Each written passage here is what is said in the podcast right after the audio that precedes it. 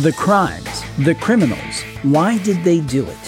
Who got hurt? Did they meet justice or commit the perfect crime? You'll find all the clues at Jim Harold's Crime Scene. Welcome to the crime scene. I am Jim Harold and so glad to be with you once again. Now, one strains to find anything more difficult to talk about than the murder of a child. What a horrible, horrible thing. Compound that with wrongful convictions in the death of that child, and you really have a very, very sad tale.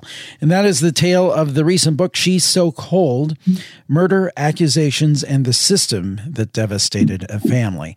And our guest today is the author of that book, Donald E. McInnis. He is a California criminal defense attorney, and he represented one of the three accused boys in the case we're going to talk about, Aaron Houser in the Stephanie Crowe murder case. Over the span of his 40 year legal career, Mr. McInnis has worked alternately for the prosecution and for the defense, having served as a deputy district attorney for two California counties and as a deputy public defender for one California county during his early professional years. For more information, you can visit his website at donaldmcinnis.com. Donald McInnis, thank you for joining us today on the program. Thank you, Jim. So, um, maybe for people who are not familiar with this case, I mean, it, it, it truly is a very sad tale. Can you kind of tell us uh, the events that led to all of this going back to January of 1998?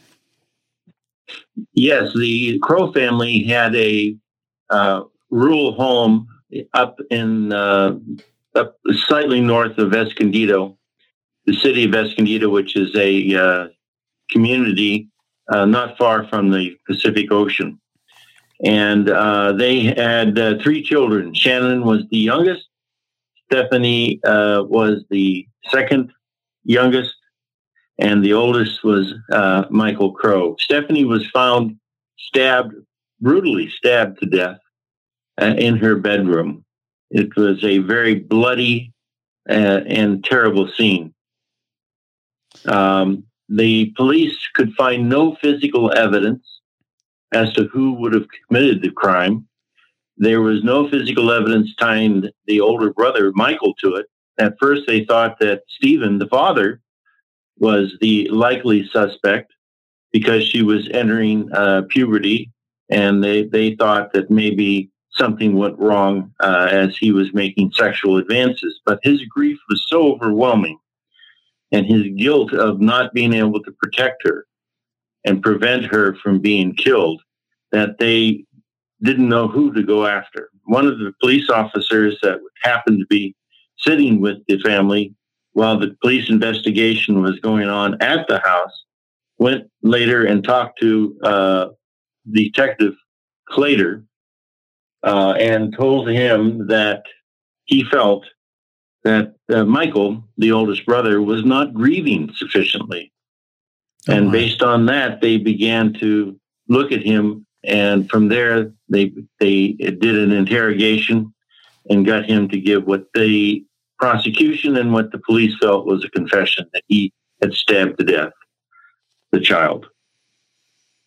And uh, in terms of the accusations. He wasn't the only one accused, though. Is that correct?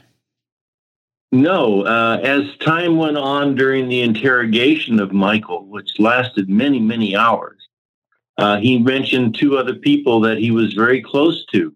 One was Joshua Treadway. He was a 14 year old freshman, as Michael was a freshman in high school. And then a third freshman friend, which was Aaron Houser.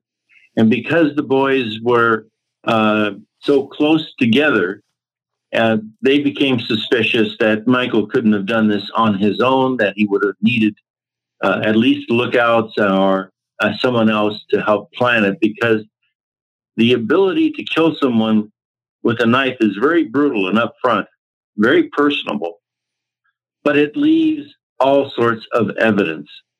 Evidence not only at the murder scene itself, but all over the people that commit the crime.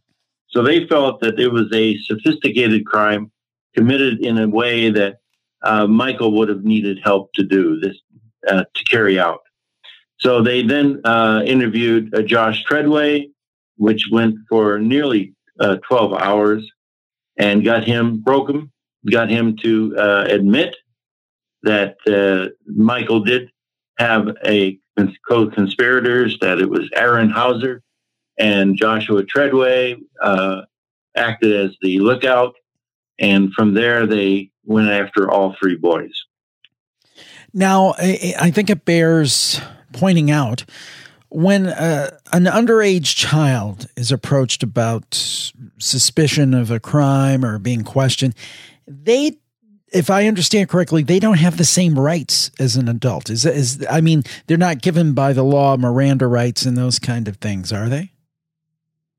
Actually, in California, uh, they are treated as an adult, are given the standard Miranda rights. But scientist, scientific evidence has shown that children just don't understand the Miranda uh-huh. rights.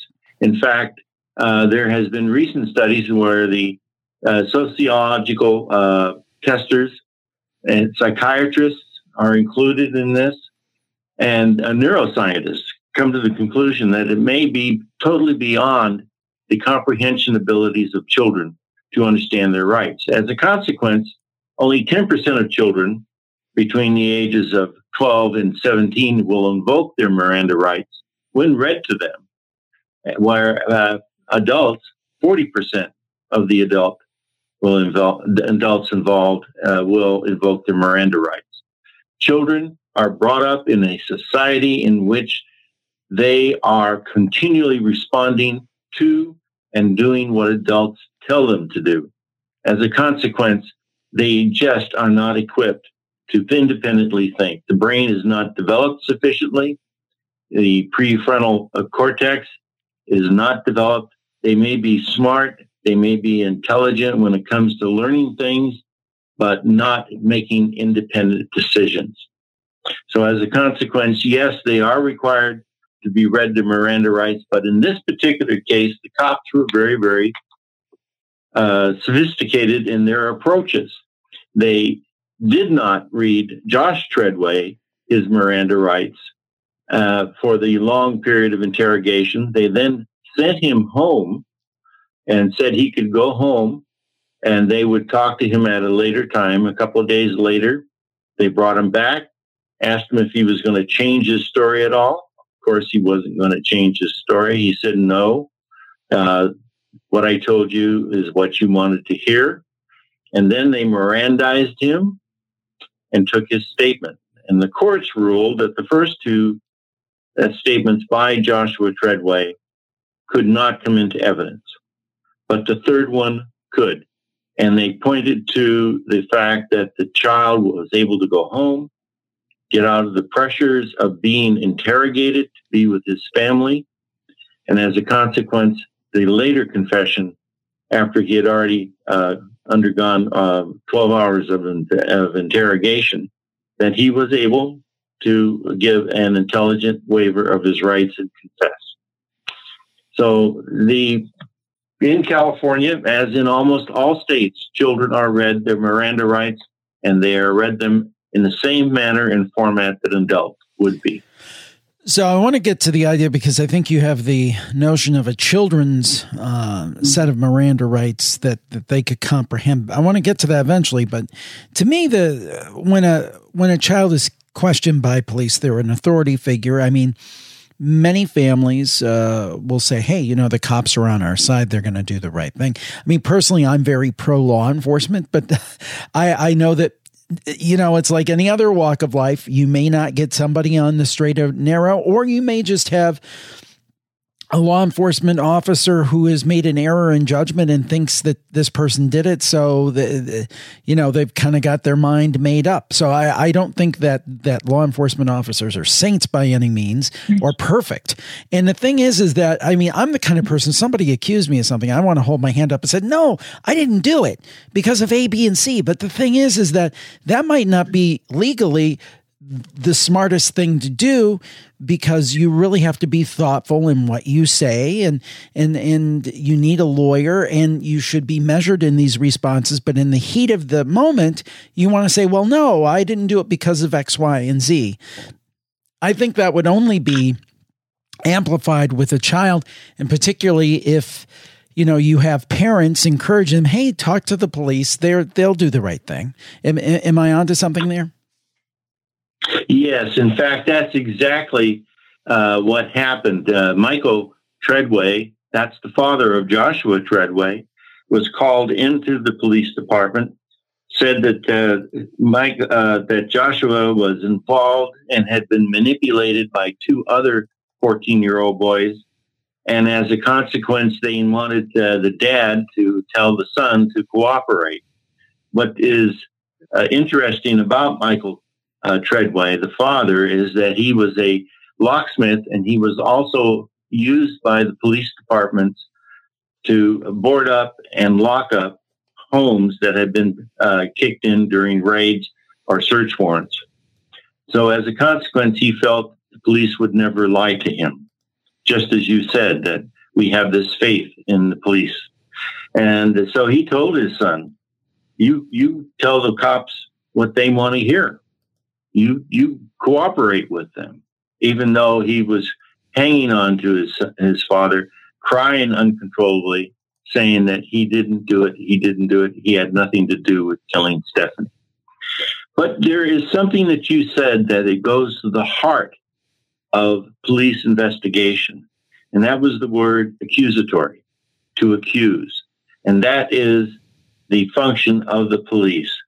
It's called the American System of Accusatory Interrogation.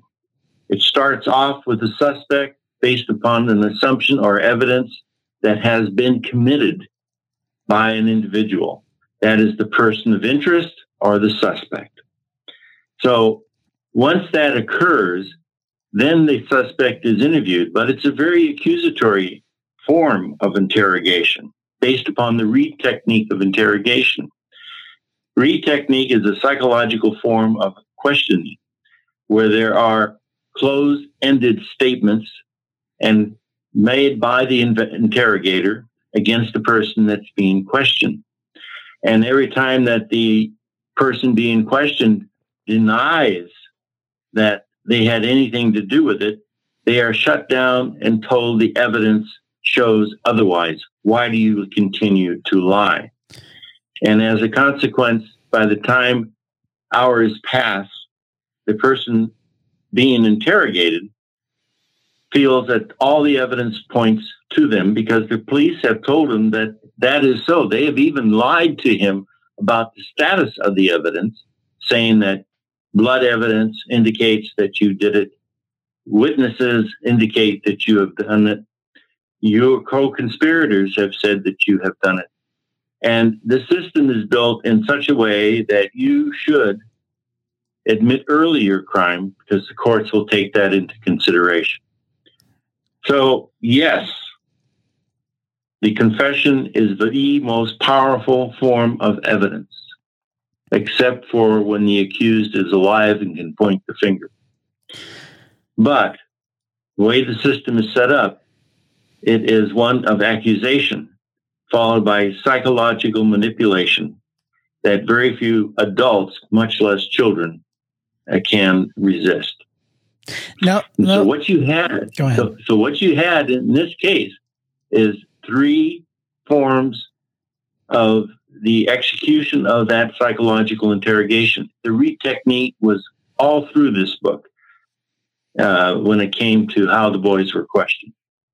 Now, uh, and I, I, feel extremely naive here, but is that done in the spirit? And you can speak to this case or in general because the police really think they have the right person. It's like, hey, an ends to means whatever we got to do to get it out of him or her. They did it. Is that usually the scenario you're looking at, or is it just we want to nail this to anybody we can to move on to the next one? Oh no, I I believe that uh, at heart the police department want to uh, get the person that committed the crime. They want to uh, build the evidence that proves that the person did it. But when you have no physical evidence, when all you have is the confessions, then you have to be suspect. And uh, just like in the Central Park Five, which occurred 10 years prior to the Crowe case, the uh, young black boys that were uh, interrogated by the police, again using the Reid technique of interrogation and claiming that the evidence, all the evidence showed that they were involved in it when there was no physical evidence connecting any of the boys to the murder of the jogger. I mean, not the murder, but the rape and brutal beating of the jogger. So the bottom line to it is the police have the highest motives, I believe, because I've been with them. I've investigated cases at the scene with them. And I can tell you that they want to get the person that did it. The problem is every person that they talk to is a suspect, and suspects are all treated the same. They are accused of different aspects of the crime. In their minds, that's the mentality of the police. They're always asking questions that point to the suspect being the one that did the crime. And that continues all the way through the interrogation process. And when you have no physical evidence, you get the confession one way or the other.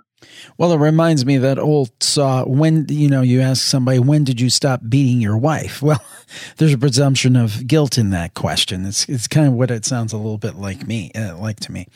Um, so one would hope, let's say that at the head end of a case, that mistakes are made, um, and there is something like a false confession uh, uh, elicited uh, through these techniques and through the stress on the person, let alone a child, as you said. Um, you would hope that there's a system of checks and balances. Uh, in this kind of a case, it sounds like, at least in, in these cases, there, there wasn't. Yeah, correct. And here's the here's what that check and balance is that you're talking about. It is called the district attorney's office or the federal prosecutors or the uh, state attorney general uh, office.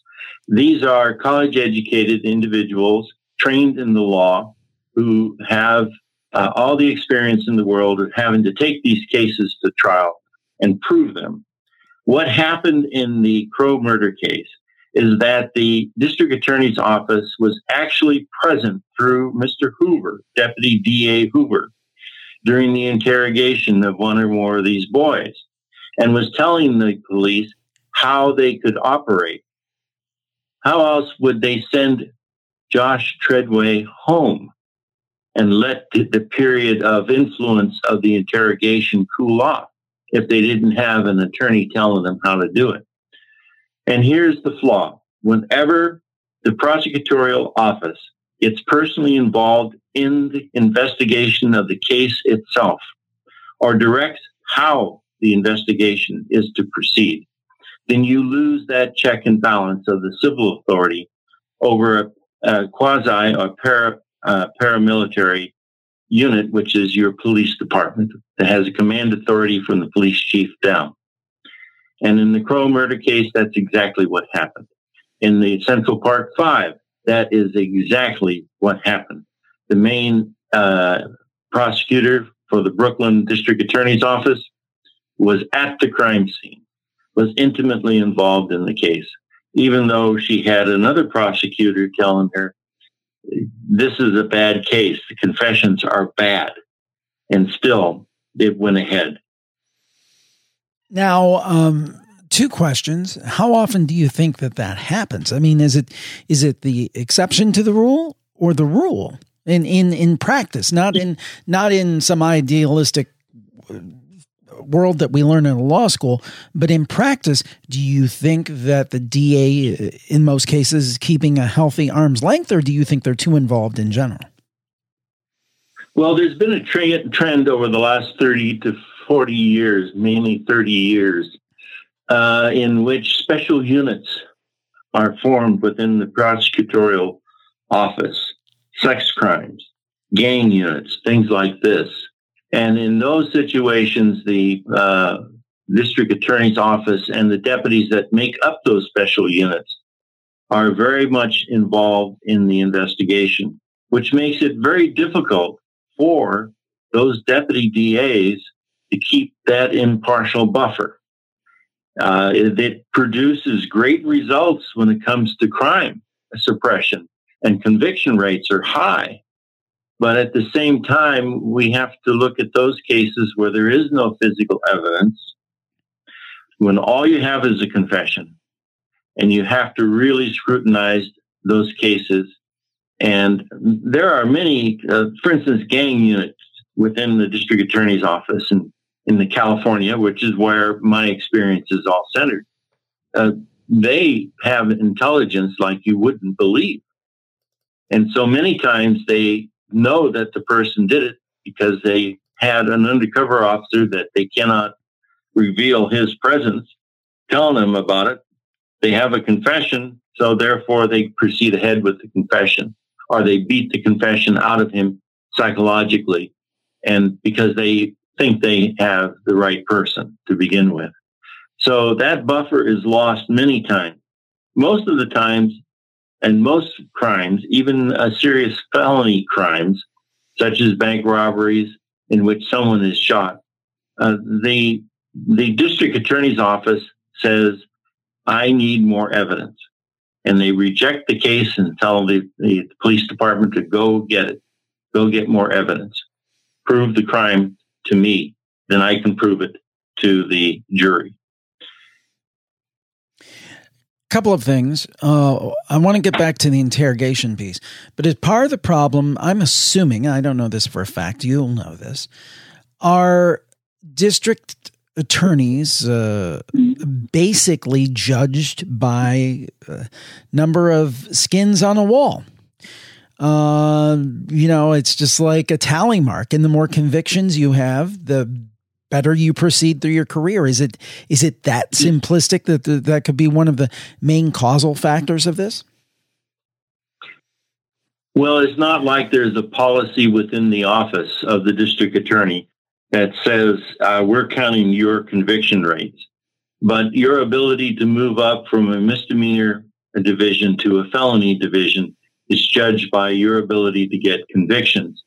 More importantly, there is tremendous pressure that is self imposed by a young prosecutor, just as there is tremendous pressure that is self imposed on a public defender uh, to be successful and to get a, prosecutional conviction or acquittal if you're on the defense. So you have a lot of self imposed pressure taking place as opposed to a policy that is being directed from the top. And then, uh, speaking of pressure, I want to ask this one question. Then, when I get back to this particular case, uh, I've heard a lot of people say, "Well, if they confess to it, they must have done it because there's no way that I would ever conv- uh, I would ever confess to something I didn't do. I would never say I murdered someone if I didn't do it." So, the actual existence of the confession is 100% proof positive that somebody did something. I think that's a very common belief among a large percentage of the populace. I'm assuming you would disagree with that. And if so, why? Actually, I agree with you 100%. It okay. is the most powerful evidence. When the accused says, I did it, there is no greater evidence. Um, to put it this way, uh, in the Crowe case, we had to not only show that the boys were factually innocent, meaning that there was no evidence connecting them, we also had to somehow convince a jury, 12 citizens, that these boys would have never uh, confessed if they hadn't been involved in the death of Stephanie. And that is the hardest thing in the world to do. We had on our side as defense attorneys the videoed interrogations themselves. And because of that, we could show the terrible interrogation that was uh, unleashed against these boys, the psychological manipulation. We could even show how each boy said what they said because the, the fact had been mentioned prior by the investigating officer. But you're asking us to push all this water uphill with a sieve. And if if this case had gone to trial, and it didn't go to trial because DNA evidence found a vagrant, blood of Stephanie on the clothing of a vagrant, mentally disturbed young man, we would have had a hard time uh, getting an acquittal for these boys.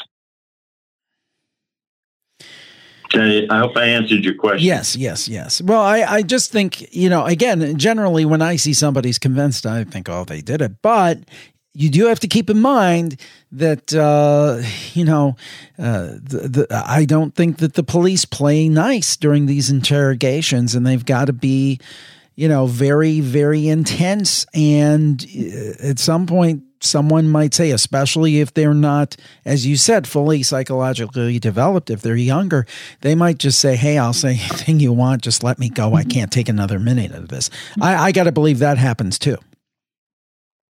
Yes. And, and it happens uh, with adults in the following uh, manner. Not only do the police uh, lie to you, and it's allowed by law for them to lie to you about the evidence and what the evidence indicates but many times they will utilize a lie detector test, or in the case of the Crowe boys, the three boys, they use what's called a CVSA, Computer Voice Stress Analyzer. And they continually told uh, the boys every time they took the test that the test indicated that they were lying and that to the question of did you kill Stephanie Crowe, you showed that you did. Then, as in, with adults, remember they, there is no difference in how the law looks at a juvenile because adult law is applied to the juvenile once that child is certified to adult court. Then the what happens is this: the police then say, if you confess early, that'll be taken into consideration. And in fact, they become buddies. The police, well, at least one of them, will become the best friend of the young uh, juvenile and say, look, I'll even go to the DA and say that you cooperated. And it may affect how the DA charges you. I can't say that, he, that the DA will show leniency. I can't tell you that because they have their own rules. But the more you look cooperative, the more you indicate your your uh, guilt early, the better it is for you. That's how the system is set up. So there is every excuse possible that is given for the for the young child to confess and for the adult to confess. In the in the uh, case of the uh, Central Park Five, there were 16 some odd defendants that were arrested of those, about 10 of them pled to a lesser charge, meaning they con- confessed to crimes that were committed because they were getting lesser offenses, lesser charges and penalties. So it is a very difficult system when you uh, are faced with the entire weight of the state prosecuting. Now, in this case, you mentioned it here. Um, there was DNA uh, result or testing done uh, that that found drops of blood of another suspect, and this is what essentially saved these these young men. Now, the thing that I wonder when I hear that three drops of blood, how many cases have there been over the years where there weren't three drops of blood found. And how many people, and again, I am a staunch defender of law enforcement, and I think a lot of times, especially today, they get a bad rap. But I do wonder how many people have gone to prison because there was no three drops of blood for them or something commiserate. Oh, the, the numbers are uh, very depressing. The innocent projects that exist throughout the country uh, continually uh, get the release of an individual because later on DNA evidence proved they were not the rapist or they were not at the crime scene. Uh, DNA evidence uh, showed that another person was there and did it, uh, or a person, as in the case of the Central Park Five, confessed that he indeed raped the woman, beat her nearly to death. And then when they took his DNA sample, it did match the DNA evidence at the rape scene. So, yes, uh, a lot of innocent people go to jail and at their own words, either through confession or uh, when they are pleading uh, to a lesser charge, they admit to that lesser charge. But it, the system is imperfect, but it is the best system that I have seen, and I have studied international uh, law oh, in Europe, comparative law, and it still is one of the best systems in the world.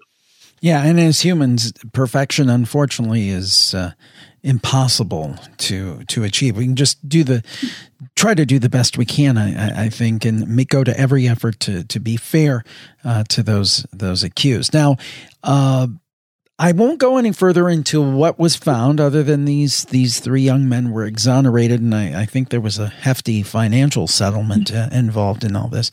And folks can check out the book to find out who done it. Uh, but the, the the thing is, is that I want to come back to that question of changing the law in such a way to prevent something like this by way of a Miranda rights for children. Give us your thoughts on that.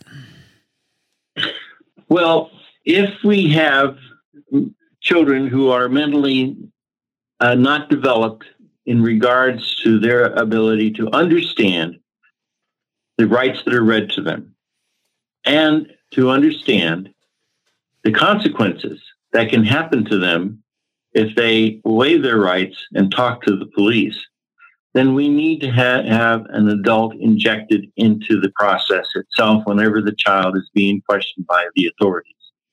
And the children's Miranda rights, the modified version that I have suggested as a form of legislation and a solution to cases like the Crowe murder case or the Central Park Five, is that the uh, parents are the guardian of those children be involved in the interrogation as soon as possible. So you have what is taking place there, an adult mind that knows more than what the child would know. So in, in my Miranda rights, the child is continually reminded that they have a right to have their parents present and they have a right to talk to their parents about uh, what is taking place, and they have a right uh, to have an attorney present, which is an adult decision to make because the parents have to pay for the attorney or they get a public defender.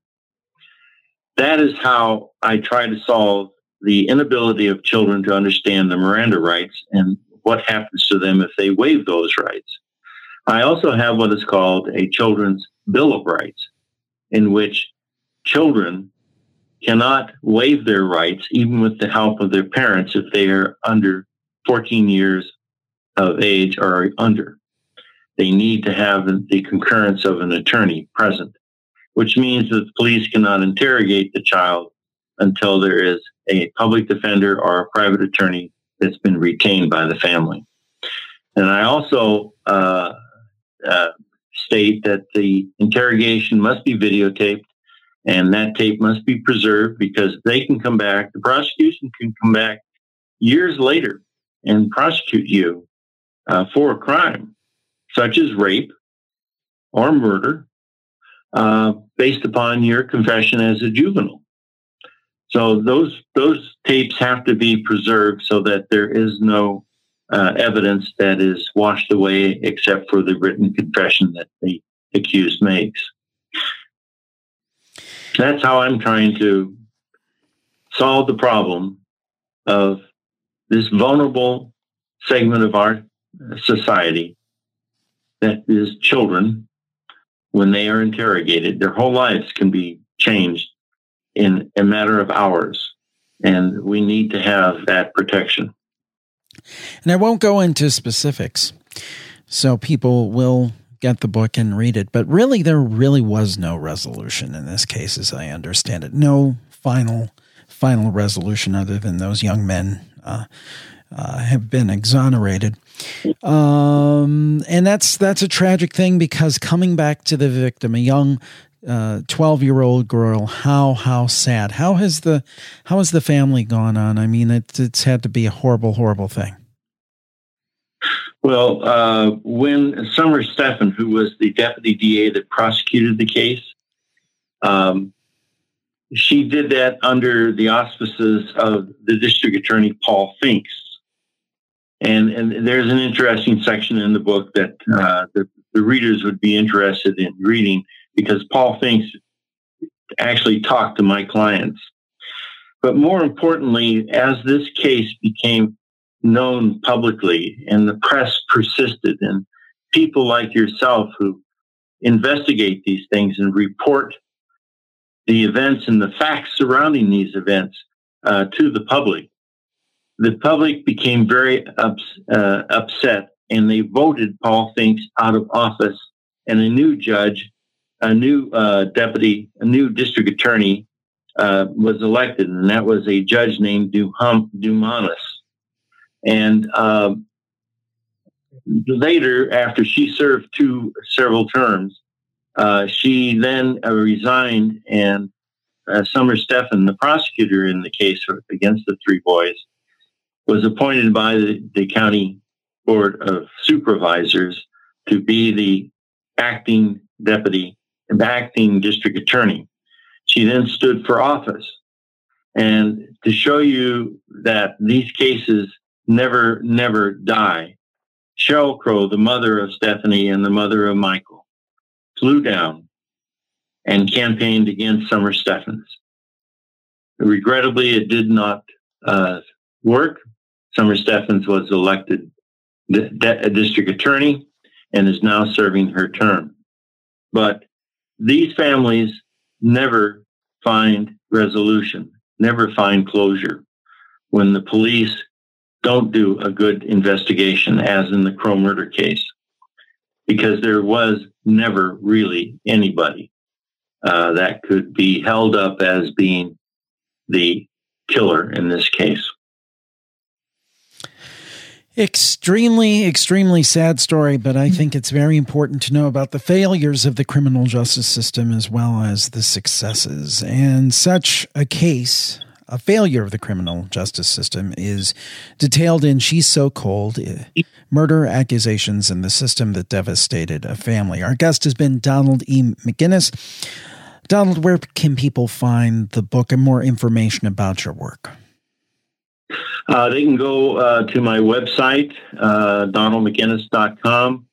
Uh, they can order it through there. They can order it through Amazon. It's in um, uh, all the major sources for ordering books and um, I think they'll find it quite compelling. I do warn any reader that it is shocking and hard to read what happened to those boys, and you'll have to put the book down. But you, as uh, many people have said, uh, you pick it back up just to see how it all comes out. And it uh, it is it is a true fact of life that this system of ours though great, does have its flaws, and the Crowe murder case points many of those flaws out. Donald, thank you for joining us today. It's my pleasure, and uh, thank you for the call, Jim. And thank you for tuning in to the crime scene. And unfortunately, sometimes in these cases, there are no happy endings. Be careful out there. We'll talk to you next time. Bye bye, everybody.